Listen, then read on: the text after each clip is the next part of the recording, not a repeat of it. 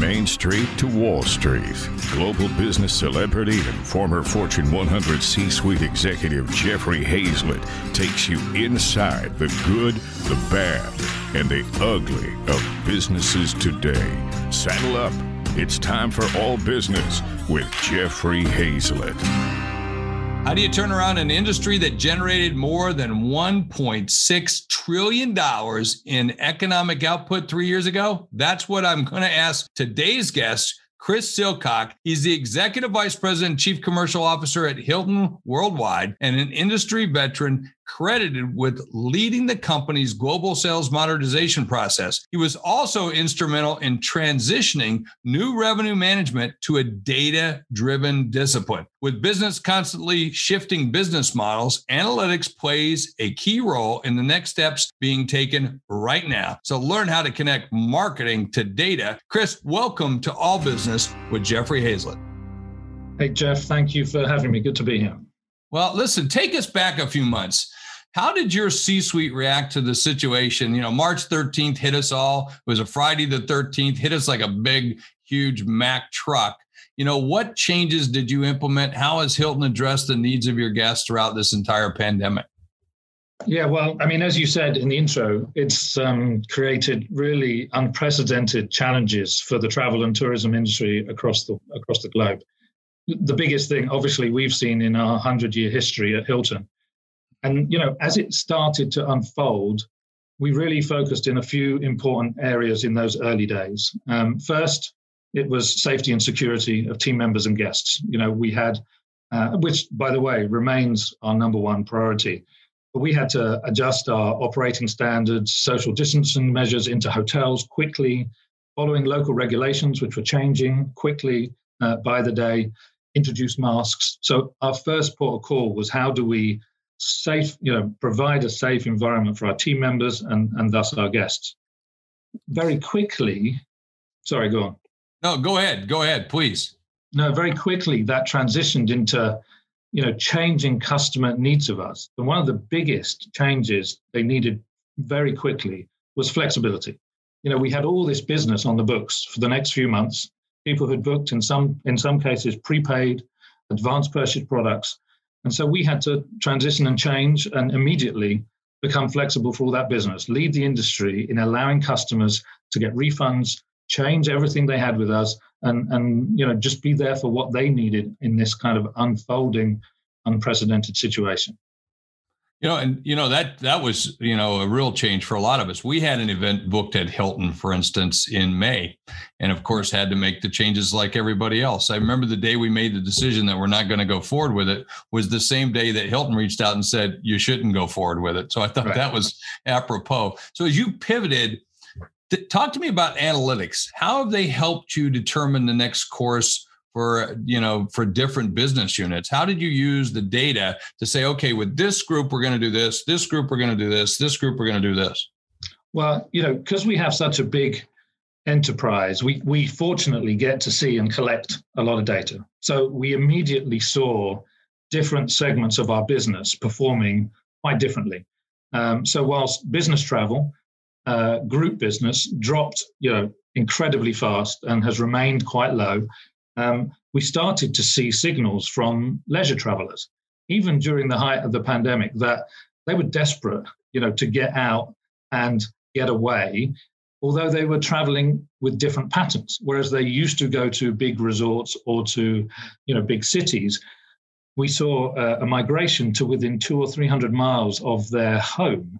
And they just wanted, very last minute, the ability to drive, stay overnight, have a different environment, a slightly different experience, to, to have a break from what had become the monotony of home. Uh, and so using that data, you know, we very quickly launched, you know, products specifically focused at that customer, highly value-driven, huge flexibility. So if their plans changed, they could change, uh, and available and focused on some of the benefits they want, like, like late check-in, Uh, or early check-in, late departure, you know, to target that leisure traveler. You know, back when I was the chief marketing officer of Eastman Kodak, I appointed the chief data architect. I said, look, we got to have a, you know, some kind of system for this because, you know, I used to joke that if if somebody asked me for a list of the thousand customers of some of our biggest machines that we sold in the commercial printing industry, and you were going to kidnap my children and threaten to shoot them, I just say, shoot them, because I can't come up with that list, you know, no matter of my biggest customers, my top thousand customers. So how, how do you guys organize that? How are you organizing with all these different properties? How are you putting together that architectural system for data? Yeah. I, I mean, fortunately we, whilst our, our business, which is a business of people serving people, is distributed, you know, at the point of kind of experience, you know, all the booking and the data flow is is centralized. So yeah. we get to see and capture all of that data. Um, we're, we're in the process of transitioning, you know, from what was a transactional type environment to a real-time event-based architecture, which means, you know, not only can we pick up on changes, you know, that happened yesterday, today, and react accordingly, but now we can actually decision real-time. When a customer does X, what is the appropriate next-based action based on what our, you know, data available is in that moment about them and about what others are doing at that point in time. So are you, are you really able to do that though, Chris? I mean, and, and I'm not, I'm a little bit skeptical because listen, like I'm a, I'm a, a, a big traveler, travel you guys, one of the top, you know, like for instance, when I switch from one airline and I'm moving a couple hundred thousand miles a year on one airline to another airline, I can remember I was a top one percent of their customer base, moved to another airline, and no one ever called me, you know, yeah. which to me, it, the second they see my mileage go like this and then drop to nothing, I would think a red alarm would go off at headquarters, you know, for that top one percent. Do you have that ability to be able to track people like that? So, and, and I, I did say we're in the process of transitioning to event-based, so to be clear. Um, yeah. and, and there are degrees of, right? So yeah. the, the first is simpler. You can start to personalize the experience based on, you know, common attributes of a customer, where they're coming in from, what they've shopped in the past. Then you can move to, hey, I actually know you as a customer, and therefore I can start to react to you. And then in the future, it will be, I know you as a customer, and I know what's going on in the environment around you and the hotels you're, you know, trying to book into. And so I can and react in a much in a much more contextual way. You know, just like eventually, and we can't do this yet, but the architecture we're setting up will enable us to, you know, when somebody arrives in the hotel, we would like the, you know, customer service agent to be able to talk to them with context, right? I know that your flight's been delayed, so you're likely in a bad mood, so I'm going to do X to, you know, make the experience, you know, and relieve stress for you. Or I know this has happened in your journey or in your past with this booking. You know, that's the route we're on. We're not there. You know, and some people would say that has a creepiness factor, right, mm-hmm. to it to some extent. But I don't look at it like that. I just think that you look at me, you're you're taking care of me. You know, if you walk into a restaurant, a waiter kind of and you, that that you you frequent often, they know what you like. They know what drink you like. So they set my scotch down before I even ask for it because they know that I'm going to ask for it. I think, to me, that's just good attention to details. But how do you think you're going to have to overcome that when you start utilizing that kind of tech, that contextualization? Yeah, and I mean, we we we um, deal with that today. Obviously, data and how it's used and shared is an incredibly important, you know, topic. Uh, and we have we have the benefit in some degree that customers for a hundred years have trusted us with where they sleep at night. You know, so that's a much more kind of uh, trustworthy relationship. They trust us to keep them safe physically. And so we've found that they're less worried about sharing data with us. And ultimately, when we do things with data that customers have given us permission to do, the great thing about data is you get to work out if they like it really quickly. Because if they like it, you see further engagement and, and, and further share of wallet. And if, if they don't, they tell you or they stop engaging. Do you have you have the discussions around what fine line you might cross? For instance, I'll give you an, one thing. A number of years ago, I went and stayed and was given a speech at some place, stayed at this one hotel. They looked at my social profile, printed out pictures of my wife and I and put them in all the photo frames in the room. And I said, well, that's cool because I'm showing up with my wife. But what if I'd have been somebody else and showed up with somebody else? Right. Right.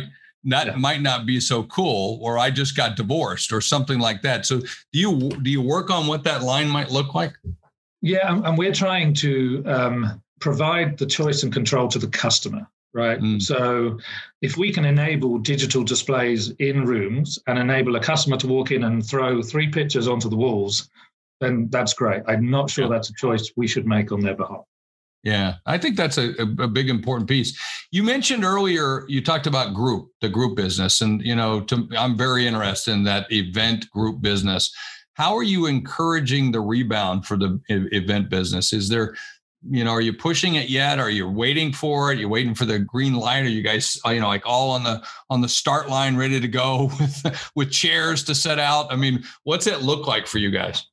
Yeah, you know, very similar to our bedroom business, where early on we had to define this new standard of clean to give customers confidence. And we launched Clean Stay, which kind of reassured customers. You know, there'd be a seal on their door. They knew no one else had been in their room. You know, T V remote. By the way, that's, that that was really cool. I've never, I, I walked in at Hilton Garden Inn and there was a seal on the door. And it was like, you know, hermetically sealed. And I knew that if I, you know, and when I came back, you know, because they said, hey, would you mind if we don't clean it the next day or so because of the, you know, the mm-hmm. pandemic? It was cool.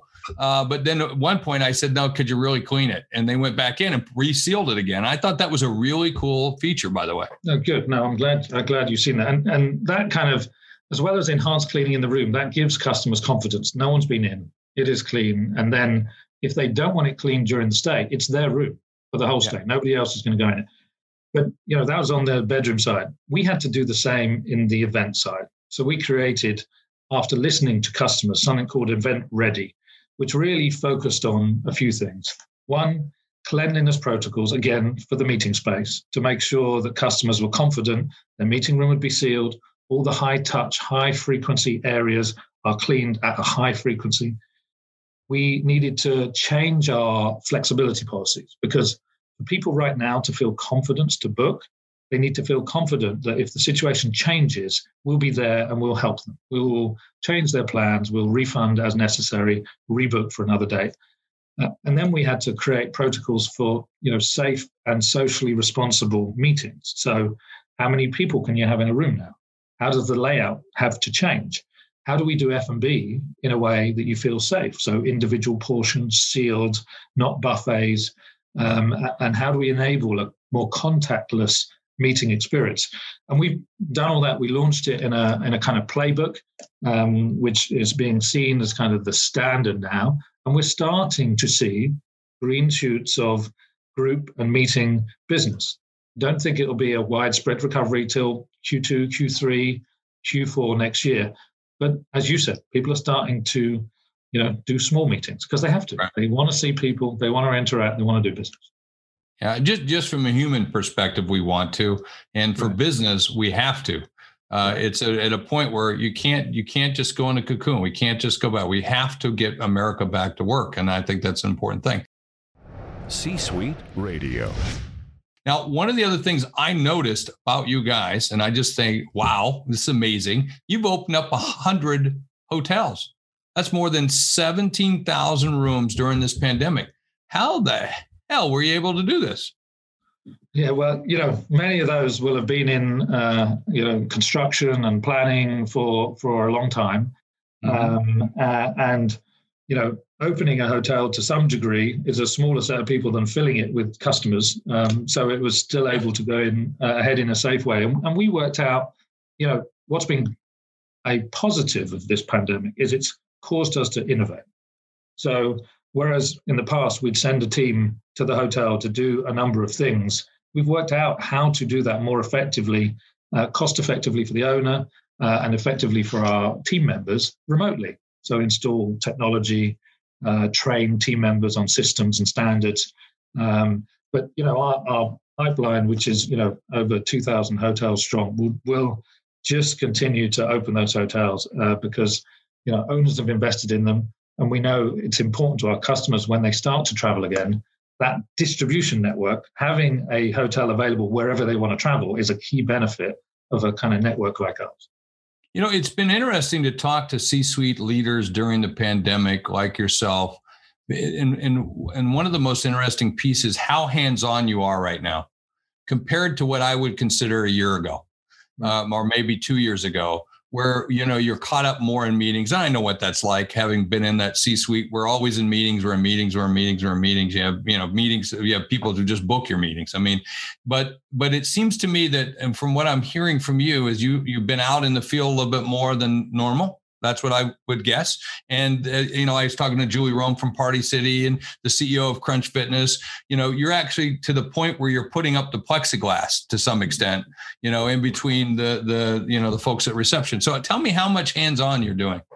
Yeah, I mean, in slightly different ways than you described, but it became very hands-on because, you know, at the height of the pandemic, everybody was furloughing team members. We were the same. You know, you had to, first of all, care for the core business and make sure the cost structure was right during that, that period. Um, and we had to be very focused, a smaller team and a really critically important set of priorities. That, that meant we were all closer to the action. And funnily enough, what we heard from our teams was they loved that operating model, right? We were moving quicker. We were making faster decisions. We were... you know, getting things done quicker that they felt proud of.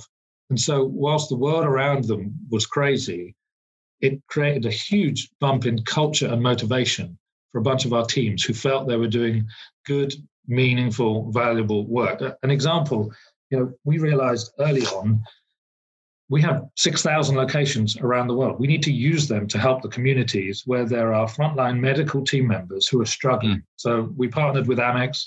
We pledged a million free rooms uh, to frontline medical team members. We pulled that off within three weeks and had people staying in free rooms over that period, which was incredible speed, incredible purpose for our team members, and a great result for the communities and the medical team members.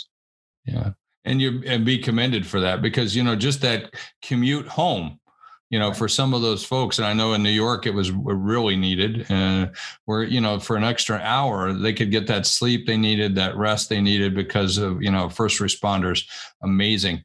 You know, uh, Chris, you were credited with leading the company's global sales modernization process. What, what was that process like? And, you know, what was the prompt? It wasn't just the pandemic, um, but what was that, what was that, that drove that for Hilton? Yeah, and it, it, that started, you know, several years ago. And, mm-hmm.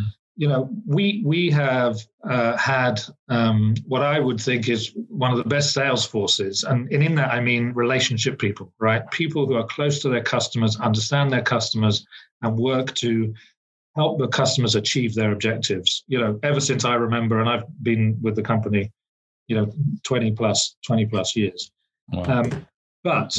what we hadn't done is, you know, gone on the journey of modernizing how they work, how they're deployed, how we alter their deployment using data and analytics, how we give them tools so that they can uh, better collect um, information about their customers. So it's an enterprise asset versus an individual salesperson's asset. Um, so, you know, we set out on that journey several years ago. One, ensure that, um, you know, we keep those salespeople close to the customer. So we wanted to be careful on deployment, but we needed to make deployment more driven by analytics. You know, what customers are delivering what, what customers want, what kind of deployment they want from us against them. We then, you know, purchased technology, did the change management of implementing standard global systems so that all of a sudden, you know, any global company, we could see, you know, how they were performing across our business, and an account manager in Shanghai could connect with an account manager in New York and, you know, have a, uh, a more holistic relationship. Um, uh, and we set on a, you know, path to drive the motivation, right? How do we deliver a platform that makes our sales team members want to go the next level? Uh, and we called it Rise, Thrive, and Soar. First, we wanted to rise to the channel. We wanted to enable them to thrive. Um, so, you know, recognize work-life balance, still do a great job, but thrive in the environment that they're successful. And then how can we make them soar? So being the best in the business looks easy, like, a, you know, a bird high in the air. And we're, you know, still on that journey. Uh, that was the same thing for the C-Suite Network. We said we're going to dri- strive and thrive, thrive and drive is what we were going to do. Yeah. Thrive and drive. You know, that's the name of the game. And then grow. I added the word growth, you know, because I think that's what we have to also do. And there's been some businesses that have actually done extremely well during the pandemic, and others we certainly know have not, but it's part of the reinvention. I've been part of companies like that at Eastman Kodak for sure. You know, you mentioned um, one of the things that you learned through this process was how to be quicker, how to make decisions. And that was a really a good byproduct. Do you think that's going to stick with you past this pandemic, or are you going to snap back to the old ways? We, we are trying really hard to um, identify what were the operating models, the processes, the features that enabled that to be that way. Um, and so I, I wouldn't say we've, you know, completely nailed the secret sauce yet, because more as more team members come back, as the business starts to grow, it's very easy, you know, to slip back into um, old ways. But we're determined to try and learn from this pandemic and, and make some of those aspects of how we do business ever more. So are you working from home more? Yeah, I mean, our, our offices are open, but very, very flexible. Very few people are using that at the moment, uh, and we're fine with that. We've certainly learned that we can work more remotely. However, we are a hospitality business. We are a business of people serving people. So lots of our people like to be with people. So uh, we expect to see people back in offices when they feel comfortable. What's been the hardest part for you as an executive? What, what's the hardest part of this for you? Um, you know, at first it was quite hard, you know, operating as an executive committee, um, because we have been quite present in the past, yeah. right? That's how we've we've operated. But you know, we learned pretty quickly how to how to do that remotely. Um, You know, did you pick up enough, a different cadence? Did you pick up a different cadence? You know, because when you're in the headquarters and you're working together, you can run down the hall or run down a floor or go over to another building. Um, now you're not, right? Yeah. Are you guys, did you change, like we have a morning call, we have an afternoon call or something like that, or once a week call? Yeah, we, we spend three hours every Monday morning together as an executive committee. And so the cadence didn't change, but the content did, yeah. right? We we became much more focused on initially the crisis, right, and priorities related to the crisis.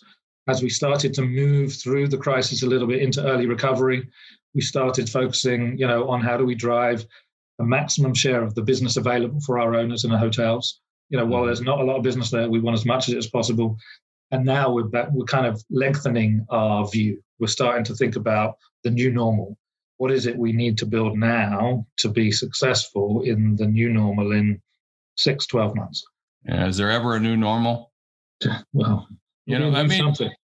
Yeah, it's always a new something. I, people talk about that, you know, oh, the new normal. I go, wait, when was it ever been normal? I've never known it to be normal in my life. It's never been normal, especially when you're in the C-suite. Hey, listen, your current role, you're responsible for a wide range of uh, entities. I mean, you got tech, sales, revenue management, enterprise data, analytics, marketing, customer engagement, a lot more. Which have you found to be the most challenging for you? Um, challenging. Um, uh, during the pandemic, do you mean? No, just overall. Yeah. You, overall. you know, I would say the most challenging journey we've been on and we are on uh, is the data and analytics journey. Yeah. Um, you know, because there is there is so much gold in them hills. There's so much promise. Um, bringing it to life, you know, we've started to achieve and make good strides forward, but there's a long way and it's a really difficult road. Really yeah, do, you, difficult. do you ever, do you ever like, like print it out, run for it? Hey, hey, hey, everybody, pay attention to that. I mean, is that, there's gotta be some of those kinds of real nuggets like, oh my gosh, look at this, right? Right, yeah, I mean, during, during the pandemic, our data team put together this model that both predicted and also monitored one hundred ninety markets around the world on a daily basis and how they move through five different stages, right? From crisis to early recovery to recovery to stabilization, you know, and and that that was a, you know, a huge thing for us because that enabled us to suddenly personalize our action on a global mm-hmm. basis against markets based on what those markets needed at that time. That was a kind of, hey, look at this. Are there any indicators? I mean, something that you see that occurs? You know, I, I used to be in the printing business. And I could tell you when the printing business started to slow down, we were in for some economic hard times because we saw it X numbers of months before it started to occur. Is there some of those indicators for you? There is. I mean, we we look at now in that respect, uh, government restrictions are key for us, and we monitor those on a daily basis. We look at website searches for destinations and the volume of those, how they go up and down. We look at the publicly available mobility data of customers. So how far are customers moving, and is that expanding, which it is. Uh, and then we look at our metrics, you know, our website, group leads. How many group leads are we getting on a daily basis for every market? So there's about seven to ten indicators that we've put together in a way that seem to be good predictors of how markets are starting to recover. Will that data still be good? Uh, this comes from Greg Greenberg. He was asking me, that you think that data is still going to be good when travel, you know, opens up, the floodgates open? Um, I, I think it'll, it will be good for a very short period of time, but very soon everybody will shift kind of into stabilization, and then that data set will become pretty much null and void, uh, unless we need it because there are spikes and, you know, mm-hmm. markets go back into uh, back into negative territory. Um, and then we'll have to get back more back into the business we were in before, which is optimizing the available demand versus versus searching for the available demand. You know, Chris, I'm starting to see things open up. At least I feel feel that. You know, it's like we say gut, don't trust the gut, but I'm starting to look at the data. I'm starting to feel it, but I'm also starting to really feel it. Like I'm seeing people pay faster now again. I'm starting to see lots of things that are coming up. Are you getting a good sense of the outlook for the future is looking better? Yeah, d- definitely. And I, and I would say, you know, we saw a really good sense of improvement through the summer. We were we were fearful that going into September, October, you know, as leisure travel slowed and business travel didn't recover, it would drop off completely. And it didn't. It just kind of flattened and continued to improve. Oh, there's no such things as weekends anymore. I mean, no, it's, right. it's like, right? I mean, you could, let's just go Tuesday. We're, we're homeschooling the kids now. Let's just go, right? I think there's a lot of that going on. There is a lot of, yes, leisure, as we're calling it. Yes, a bit of business and a bit of leisure. Well, so Chris Westfall just said Blur's Day. It's Blur's Day, no, they, whatever day that is. I love that. That's a great phrase. Um, and and we have seen a slight slowing over the last few weeks because of, you know, what's going on, certainly here in Europe yeah. and a little in the U S. Yeah. Um, but we're hopeful. Get into January, February, um, we'll see it start to pick back up again. Well, we got some highlights. We got a vac. We got numerous vaccines popping up all over around the world. I, you know, whatever your political opinions about that are, folks, nonetheless, it's going to help millions of people. Just like when we had vaccines for polio, a lot of people didn't believe in that, and look what it did. It eradicated it. So wear your mask, be safe, wash your hands, okay, and uh, social distance. Practice what we do here in South Dakota. We've been practicing social distancing since eighteen eighty-nine. That's what we do. C-Suite Radio. Hey, Chris, thanks so much for being here on All Business and sharing with us. I'm going to turn this back over to uh, one of our television hosts, uh, Greg Greenberg from C-Suite T V and also head of our media, and someone who should be on television just because, you know, unbelievable. Her glasses make her look like she should be on T V. Trisha Ben, one of my partners and certainly general manager for uh, C-Suite Network. Thanks so much. I'm, I'm going to turn it back over to you guys. Let's take some questions. We have some great questions. Thank you so much, Chris and Jeff. Um, Chris Westfall and Debbie Morazic had uh, a couple of questions that are really interesting. Uh, looking at coming back to Q two and three and four uh, next year, Chris, what are you expecting to see? Do you think that people are just going to actually, you know, just really come back with a vengeance in terms of what they want to do with travel? What's your uh, sense of the sentiment around travel and what it's going to mean, you know, next year, and once we've kind of feel the the effects of COVID wearing off, and and what does that mean in terms of how you're building against the different markets? What are you what are you anticipating? Yeah, and, and we um, you know see it slightly different across different segments of the business. So we saw in this summer just past that leisure travelers are really desperate to travel, and in fact, you know, in research we did, eighty-nine percent of customers said their experience a kind of a travel memory deficit. Um, so as we get back into spring, summer next year, we think there will be pent-up demand and leisure travel will be exceptionally strong, if slightly different, maybe slightly closer to home, uh, maybe not so much into the biggest uh, cities. We think, you know, business travel um, will recover slightly more slowly. It will be dependent on vaccines, safety, um, care of duty, all those kind of requirements that companies have.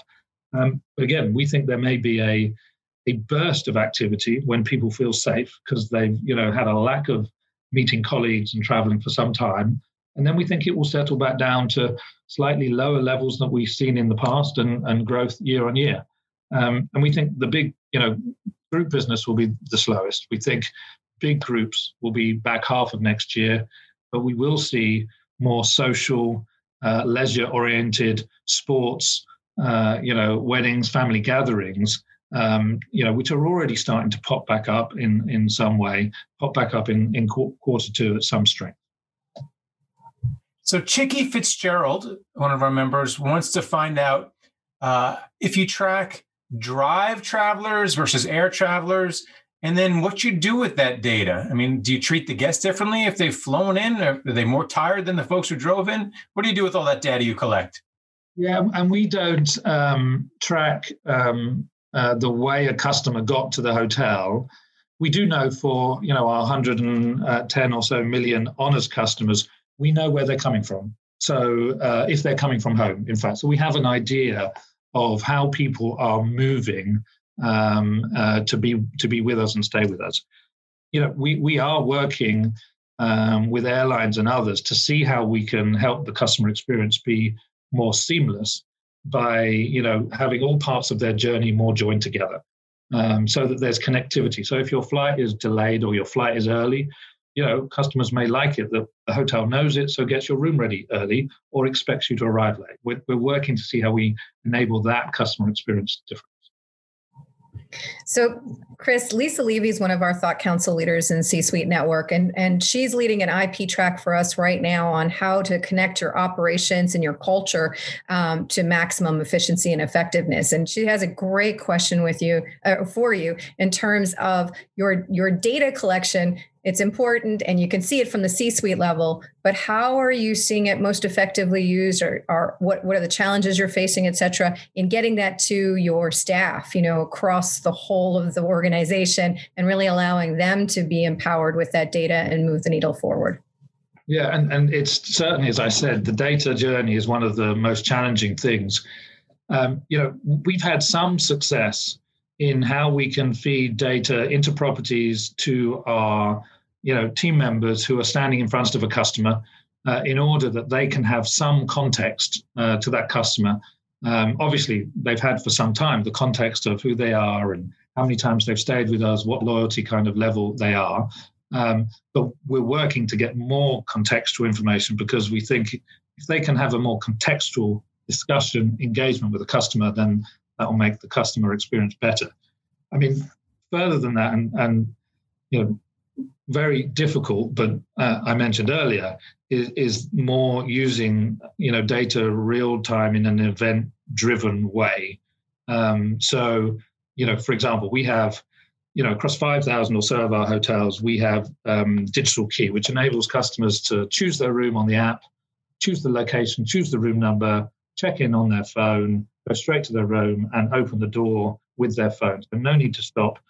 You know, if we can uh, contextually give the key to the customer at the right time as they're arriving at the at the hotel, um, ensure that as they walk into the room, um, you know, their um, preferences are being used in the room, whether that be lighting, temperature, entertainment. You know, that would be another way that we're trying to use the data to improve the customer experience. All really tricky stuff, but doable now with the technology and architecture we have. Exciting. Quick question. Um, this is my own question. Is I've been, um, you know, I had all these points that I wanted to use in a particular airline that I haven't used. Are you going to be hit with a whole lot of people cashing in points when, when things open up? Uh, we hope so. We hope so. Um, you know, we um, early on in the pandemic, we you know, were some of the first to extend status to, you know, twenty twenty-two, extend point expiration, so nobody lost their well-earned points because they couldn't travel. Um, and so, you know, we hope that when people feel safe, they'll they'll use their points and, and come and stay with us. That's what they earned them for. Good. All right, that was my question. But Evan Hackle has a question too. He wanted to know how your franchisees are doing, your relationship with your franchisees.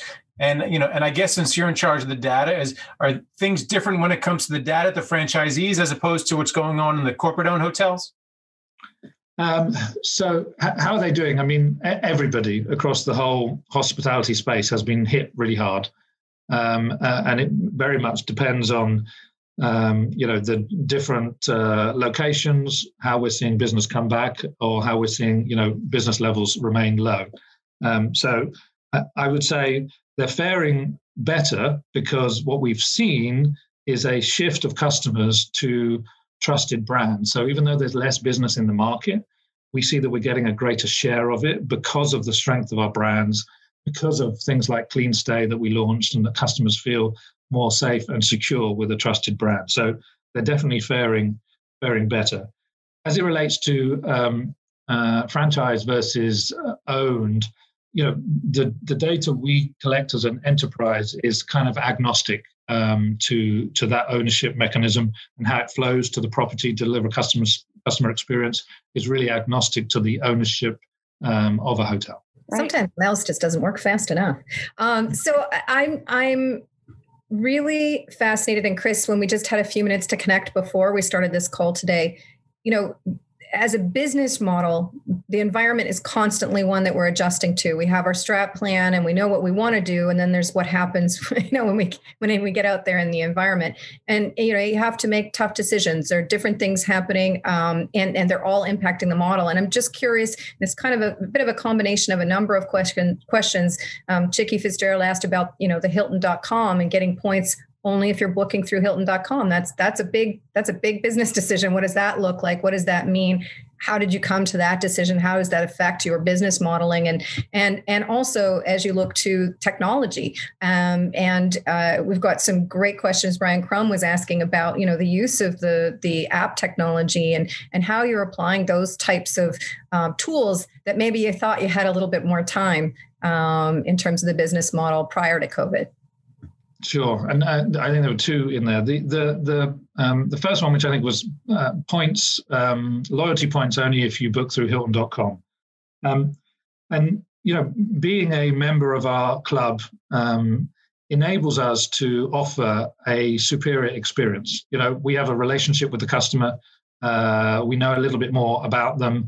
Uh, we're encouraging them to book directly with us because then we can offer a better experience. And quite frankly, if they book direct for us, it's also uh, commercially better for our for, for us and for our owners, um, because there's less need to pay intermediaries and third parties in that in that chain.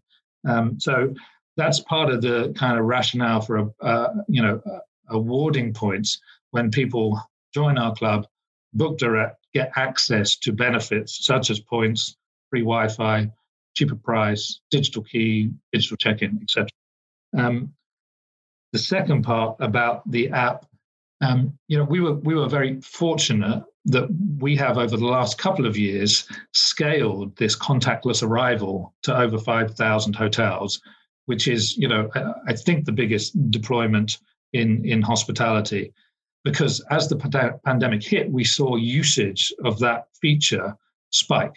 You know, it was suddenly even more important than before for customers to be able to and not only select their room, but go straight to their room, use their phone as their key, uh, not have to stop uh, in the lobby, not have to use a, a key as handed to them. Um, and so, you know, our focus there has been ensuring that that is um, scaled, effectively reliable, works for customers. And I must say, it's been hugely successful. We've seen many more, many more customers using it. We're now expanding that so that customers can use their app to control their T V, to control their lighting, to control their um, their temperature. So in effect, their phone becomes the remote control for, for their stay. Um, we got that in about two hundred hotels. We got a way to go to scale that. Fantastic. I might know the company you're working with to do that. Um, okay. They are part of C-Suite. Greg, over to you. Just a quick question is one of the things you mentioned is that, you know, because of the, uh, you're going to lose perhaps a full year of data and travelers. So you may have to throw out all that data you've collected over maybe even decades. As someone who's in the data collection business, uh, how disappointing or frustrating is that for you? Because a lot of people that traveled before this pandemic may never travel again, and and you're going to have to start all over again. Yeah, I, I, I think it will be hugely valuable in enabling us to really pinpoint and understand how customers are changing, right? That that before data um, will give us the reference point for, you know, the, the new state data, and to be able to um, see behaviors of different cohorts of customers uh, and how they're different around the world or different markets or in different uh, segments. So, uh, you know, I think the data will still be useful. You know, one thing we're having to reinvent is the models we have built, you know, to react in real time to the data. So pricing models, you know, next response models, certainly we're having to rebuild. And, you know, that that that's unfortunate, but that's just just one of the implications of the situation we're in. Well, Ursula White Oliver wants to know uh, how you remove the bias out of the data. Um, do you collect demographic data? And, you know, do you use that data to find untapped markets? Um, and I guess in the um, in the B two B space, um, we've used less sophisticated, you know, data coupled with insight to find new markets. To answer the last part of the question, you know, as business dropped, we started to see that there were certain segments that continued to travel. Um, of course, initially that was first responders and medical, frontline medical workers were traveling. Uh, and then we started to see longer stay business, whether it be related to uh, projects or whether it be related to, um, uh, you know, emergencies that were still taking on, uh, taking place across the U S. And then we saw, you know, with children going back to school and college, we saw a whole bunch of demand for universities to have additional accommodation so that they could uh, accommodate their students safely. So data is definitely helping us in that way find Uh, new new segments um, that we can go after in order to try and provide provide business for our hotels. C-Suite Radio. Per Schoffer is one of our Hero Club members. He does work with hotels by day, and um, and he's really curious about what your um, what your thoughts are on that business model and opening up time slots for business uh, leaders to get out of their their homes and just have a quiet place to work. Yes, yeah, we, we've launched Workplaces by Hilton exactly for that reason. Um, uh, we know, I know personally, you know, I've been in this office for far, far longer than I care to uh, admit. Uh, and, you know, even if it's just one a day, having somewhere different locally to go to, um, even just the experience of driving somewhere and driving back from somewhere, um, you know, it, it seems like something people will need, especially as we watch how corporations choose to change their office footprint and what that may look like in the future. The Workspaces by Hilton is there. It enables guests to book a day room, you know, from seven till six or eight till six, have access to, you know, free Wi-Fi, a good desk, you know, F and B if they need it. And we're in trial. We're seeing, uh, you know, a good level of demand uh, for that, uh, and we'll continue to enhance it uh, as we watch how it performs and how customers respond to it. Now, uh, we have a question. Um, both uh, Larry Gulko and uh, Doctor Helen Turnbull uh, have asked questions related to the actual safety versus the marketing of the brand to say that certain precautions are being taken. And how how do you feel uh, you're doing in terms of walking that balancing act and um, and really being able to address those concerns and know that you're providing the safety and then also addressing it from a brand and marketing perspective? Yeah, and, and we very quickly partnered with uh, the Mayo Clinic and R B, who, you know, are the brand uh, owners of Lysol and Dettol, because we... You know, we were experts in consistently delivering a clean hotel room, a clean hotel, but obviously the environment around us was changing and we needed expert advice. So they advised us on the protocols we should put in place. Um, how frequently, for example, should the lift button be cleaned, the door handles be cleaned, the thoroughfares of hotels, um, you know, in the room, the high touch areas, what did we need to do to make them safe? So we relied on their advice. We're kind of experts in how do you roll something out consistently, quickly, at scale. So mm-hmm. we did that, you know, relying on their input on, on how do you actually, you know, medically, I guess, make this as safe an experience as possible. Um, so, you know, we feel great about the advice we get and we feel um, good because it's our legacy of how we've rolled it out, you know, at scale.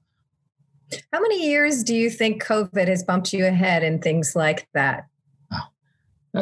You know, it, um, and this maybe reflects badly on the past, if we were to determine we were going to roll out a program like that, normally it would have taken us, you know, nine months to a year uh, to come to fruition. So there's certain lesson, there's certainly lessons to be learned uh, in how how quickly you can move and how quickly you can execute at scale. Uh, you know, as they say, uh, yeah, needs must creates creates action.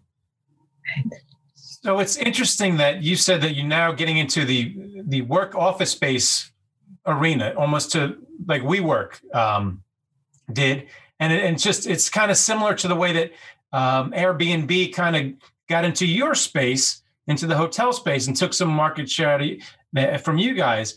And I just wanted to bring up another competitor, perhaps, because Dan Silberberg says that about twenty percent of business travel was for intercompany meetings, but given the ability of Zoom uh, and is now able, people are able to work remotely, how does that impact your overall marketing, and is is Zoom a competitor for you? You're getting into the WeWork space just as being Airbnb got into your space.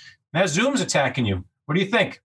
Yeah, there's lots lots to work with there. Um, so, as it relates to WeWork, you, you know, one of the unique things we have is we have a lot of individual secluded spaces, right, which are very applicable right now, which is very different, I think, from the WeWork kind of shared office model. And that's really what we are capitalizing on. We have space, which is concealed for, you know, individuals to work when they need a respite and they want to make sure it's safe. Uh, and so, I, you know, definitely adjacent, but slightly different experience um, to WeWork. Um, with Airbnb, um, you know, and, and we've said this, you know, several times, it, it's definitely uh, a hospitality or a, or a lodging business, but we see it as quite um, a different Uh, business to ours. We are in the business of high quality, branded, consistent experiences wrapped in the hospitality of our people, people serving people. Whereas Airbnb is access to spaces to stay, not really hospitality. And obviously the variability of those spaces is higher by definition because it's a, a bunch of differently defined uh, spaces. So, so quite different to, to, to the business we're we're in, in in our mind, and that's why we haven't gone into that business. We don't think it's our sweet spot. Our sweet spot is high quality, distinctive, branded experience wrapped in hospitality, driven by our culture. Um, and then I think the last part was Zoom, um, uh, and again, I don't think it's a competitor for what we do. Hospitality, you know, high quality hospitality experience. It's definitely, because people have learned to use it, you know, have had to learn to use it more, it's definitely going to take some some business. Uh, um, and, you know, that's why we're working out how we deploy more effectively uh, uh, against more segments in order that, you know, we increase the size of the pie while some segments in the pie may be shrinking slightly. If I could ask you just one more small question, and this is so important, and uh, and and Brian Searcy is one of our hero leaders. He's the one who brought it to our attention with his question. How are you handling the possible confrontations um, in scenarios where people don't want to wear masks or feel other people should be wearing masks? Those kinds of scenarios. How are you? Uh, how are you um, preparing your uh, teams to handle those scenarios? Yeah, you know, it's it's very it's very difficult in some circumstances for team members, um, and we, you know, we pride ourselves on the quality of our training, whether that be um, diversity, inclusion, unconscious bias training, which we roll out every year to all of our team members. Um, we rely on the strength of our culture. You know, we've put a lot of time into our culture. We've been named diversity. Um, uh, not diversity, but great places to work, number one, and number two, because um, we really believe if if we have the right culture uh, and approach to our team members, then our team members will treat our customers in in a in a better way that is more congruent with the experience we want to provide. So there will always be instances that have not worked out how we wanted them to.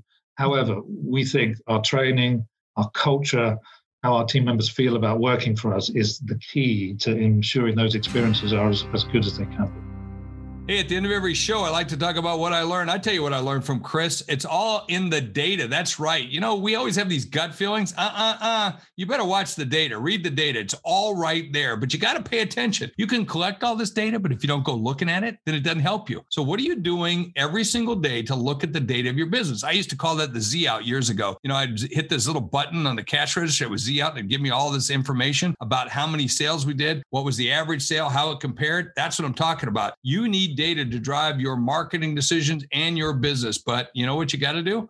You got to get good data, you put it in, and more importantly, you got to get it back out. And if you get it back out, you can make some right decisions. That's what I learned right here on All Business with Jeffrey Hayzlett on C-Suite Radio. Don't forget, tell your friends. You're listening to All Business with Jeffrey Hayzlett, brought to you by C-Suite Radio, a podcast network featuring today's top business experts and is part of the C-Suite Network, the world's most trusted network of C-Suite executives. Find this and other business podcasts on c suite radio dot com.